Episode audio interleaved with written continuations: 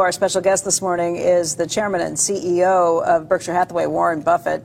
And Warren, we've talked about a lot of things this morning. Uh, we got briefly your thoughts on the markets, but there's been a lot that's happened in the markets since the last time we sat down with you. Uh, volatility is back in a big way, and that has the average retail investor kind of questioning what to do at this point. It's it's scared a lot of people. What what do you think's happening right now, just in terms of the return of volatility? Is it something to be worried about? What's causing it?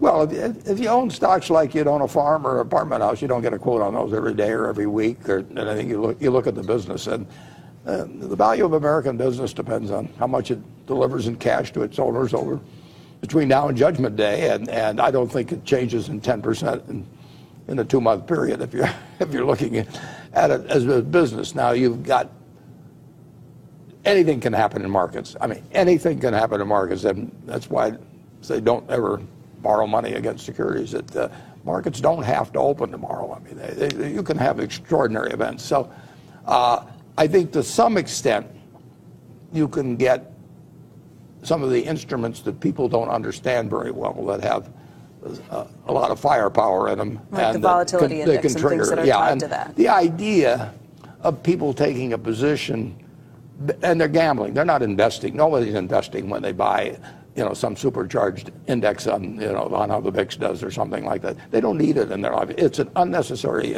instrument. Now, you know, they will create instruments that the, the public will buy, and, and, you can just count on that. Wall Street's been doing that for since they met under the buttonwood tree in 1792 or whatever it was on the exchange. So, but if you're investing, if I'm going to buy a half interest in a McDonald's stand and you're going to run it, or McDonald's franchise, you're going to run it, I look to the business to determine whether I've made a good investment. And I'm, concerned about, you know, whether we have new competition, how we do over the years. But it's the business I look at. When you're just looking at the price of something, you're not, you're not investing. I mean, if, if, if you buy something, Bitcoin, for example, or some cryptocurrency, uh, you're not looking to the asset itself to produce anything. If you buy an apartment house, you're looking at how the apartment house does. If you buy a farm, you're looking at the farm does. If you buy a whole business, you're looking at how the business does. If you buy a part of a business, why shouldn't you look at how the business is going to do? Uh, but people get charmed by, by lots of action and the fact that things are liquid and all of that. And it does have repercussions back into the market when you get something like, you know, an ETN arrangement on the, supercharged on the VIX. I mean, where you can lose 90% of your money in one day. I mean, that really doesn't belong with the word investment. I mean, it, it, it's just, it's a gambling uh, form of activity. Although you've said yourself, you, you talked about this in the annual letter over sure. the weekend and just even at the top of the show, where when you look around for a business that you want to buy, you can't find any at attractive levels. However, when you're looking at equities, you do see that as a good place. That Berkshire has been a net purchaser of equities this year um, in 2018, and that's because you like the deals that you're getting in the market. You can buy small pieces of businesses for less than you can buy whole pieces of businesses. For the premium you'd have to pay yeah. if you were buying the whole yeah. thing. So you get a bargain as an investor compared to what I can get in terms of buying the whole business. And it, it, people if they just think of stocks as pieces of business, they'd be so much better off than thinking of as little things that move around in price. And, and, and I think with Berkshire, we have an unusual number of people as shareholders who just look at Berkshire as a business. They look at it as a savings account. They put some money in 20 or 30 or 40 years ago. We retain it and reinvest for them, but we're, we're their savings account. And, and uh, that's the way I look at my own stock. That's the way Charlie looks at his stock. Part of the reason that you've been so bullish on equities for many years at this point is the interest rate environment. Yeah. You've looked at interest rates and said interest rates are gravity on stock prices, and when interest rates are so low, stock prices inevitably are going to climb. There's been this really weird thing that's been happening in the markets where all of a sudden, good news that we got from a good jobs report made people start to worry that interest rates were going to climb and that the Fed was going to raise rates more than anticipated. Uh, people got really nervous around that, and you can still see it every time we get up on the 10 year back towards 3%.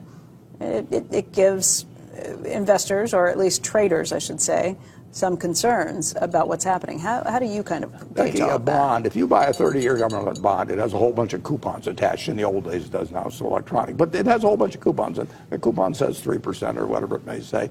And you know that's what you're going to get between now and 30 years from now, and then they're going to give you the money back. What is a stock? a stock is a, a the same sort of thing. It has a bunch of coupons. It's just they haven't printed the numbers on them yet, and it's your job as an investor to print those numbers on. If those numbers say 10%, and most American businesses earn over 10% on tangible equity. If they say 10%, that bond is worth a hell of a lot more money than a bond that says 3% on it. But if that government bond goes to 10%, it changes the value of this equity bond that in effect you're buying. You are buying when you buy a, an interest in General Motors or Berkshire Hathaway or anything, you are buying something that over time is going to return cash to you. Maybe a long time in terms of Berkshire, but it'll be bigger numbers. And those are the coupons. And it's up to you, your job as an investor, to decide what you think those coupons will be, because that's what you're buying, and you're buying the discounted value. And, uh, and the higher the yardstick goes, and the yardstick is government bonds, the less attractive these other bonds look. That, and, and that's just fundamental economics. So in 1982 or 3, when the long government bond got to 15 percent, a company that was earning 15% on equity was no, worth no more than book value under those circumstances because you could buy a 30-year strip of bonds and guarantee yourself for 15% a year. And a business that earned 12% was a subpar business then. But a business that earns 12% when the government bond is 3% is one hell of a business now, and that's why they sell for very fancy prices. So 3% is a long way from 15% that you were just talking about. But, but I watched it go from 3 to 15, though, too. Right. Is there an inflection point on that way? Because people think, oh my gosh, we've gone from 2.4% to 2.9%, and that's much. a big difference. That's not so much. Historically speaking, that's still the way we should be measuring these things, Absolutely. not on, the, not on the absolute movement or the percentage gain movement over time. 2.4 to 2.9 is nothing if you're comparing it with businesses that earn 12% on equity and reinvest. And the S&P, you can just look at the figures for decades, has earned on tangible equity, it's earned a lot more than that. And it translates into more higher prices, and it should. Is there a tipping point along the way, or is it a gradual decline in, in terms Nobody of knows. Things? Yeah. But it's it is gravity. I mean, if if you told me interest rates were going to be 15% next year on long bonds, you uh, uh, there's a lot of equities I wouldn't want to own now, and I would, I would, I would buy a lot of governments at 15, and I kind of wish I had it in 1982, but I didn't. if I told you that the long bond was going to trade at four and a half to five percent next year, it makes a difference. But it's been idiotic to own long bonds. Uh, during the last, you know, I talk about this in the report in terms of our, it's just been idiotic, and big public pension funds and all that, they sat there and they own bonds. Now, they may have bought them on a 4 or 5% basis, but if they go to a 3% basis, they're selling way above par.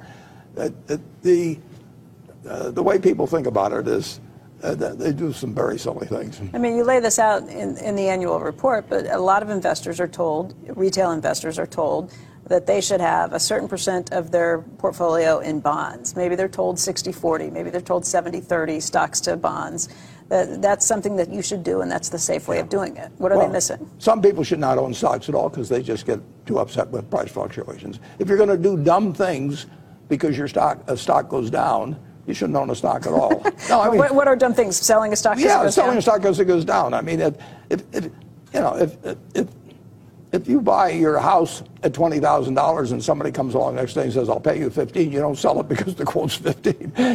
you look at the house or whatever it may be. It, but some people are not actually emotionally or psychologically fit to own stocks. But I think there more of them would be if you get educated on what you're really buying, which is part of a business. And the longer you hold stocks, the less risky they become. Whereas the longer the maturity of a bond, the more risky it becomes.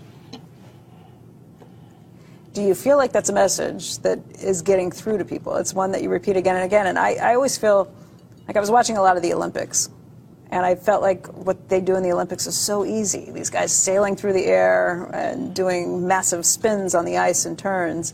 And then I read your annual letter and I think, oh, it's really easy to invest. And then I walk away and realize it's not that easy. It's not easy psychologically for many people. But I've been, I've been teaching since I was 21. I taught my first class on investments. And I had a class last week with, with uh, 11 schools, 220 students. And and some of them get it and some of them don't. People would rather gamble. I mean, the idea that you can double your money in six months, that, that's just going to It's why people go to the races, why they go to Vegas, you know, whatever it may be. They, they, they even know the odds are against them, and they still do it. I mean, it's a strong instinct to want to get rich fast, and I don't know how to do it.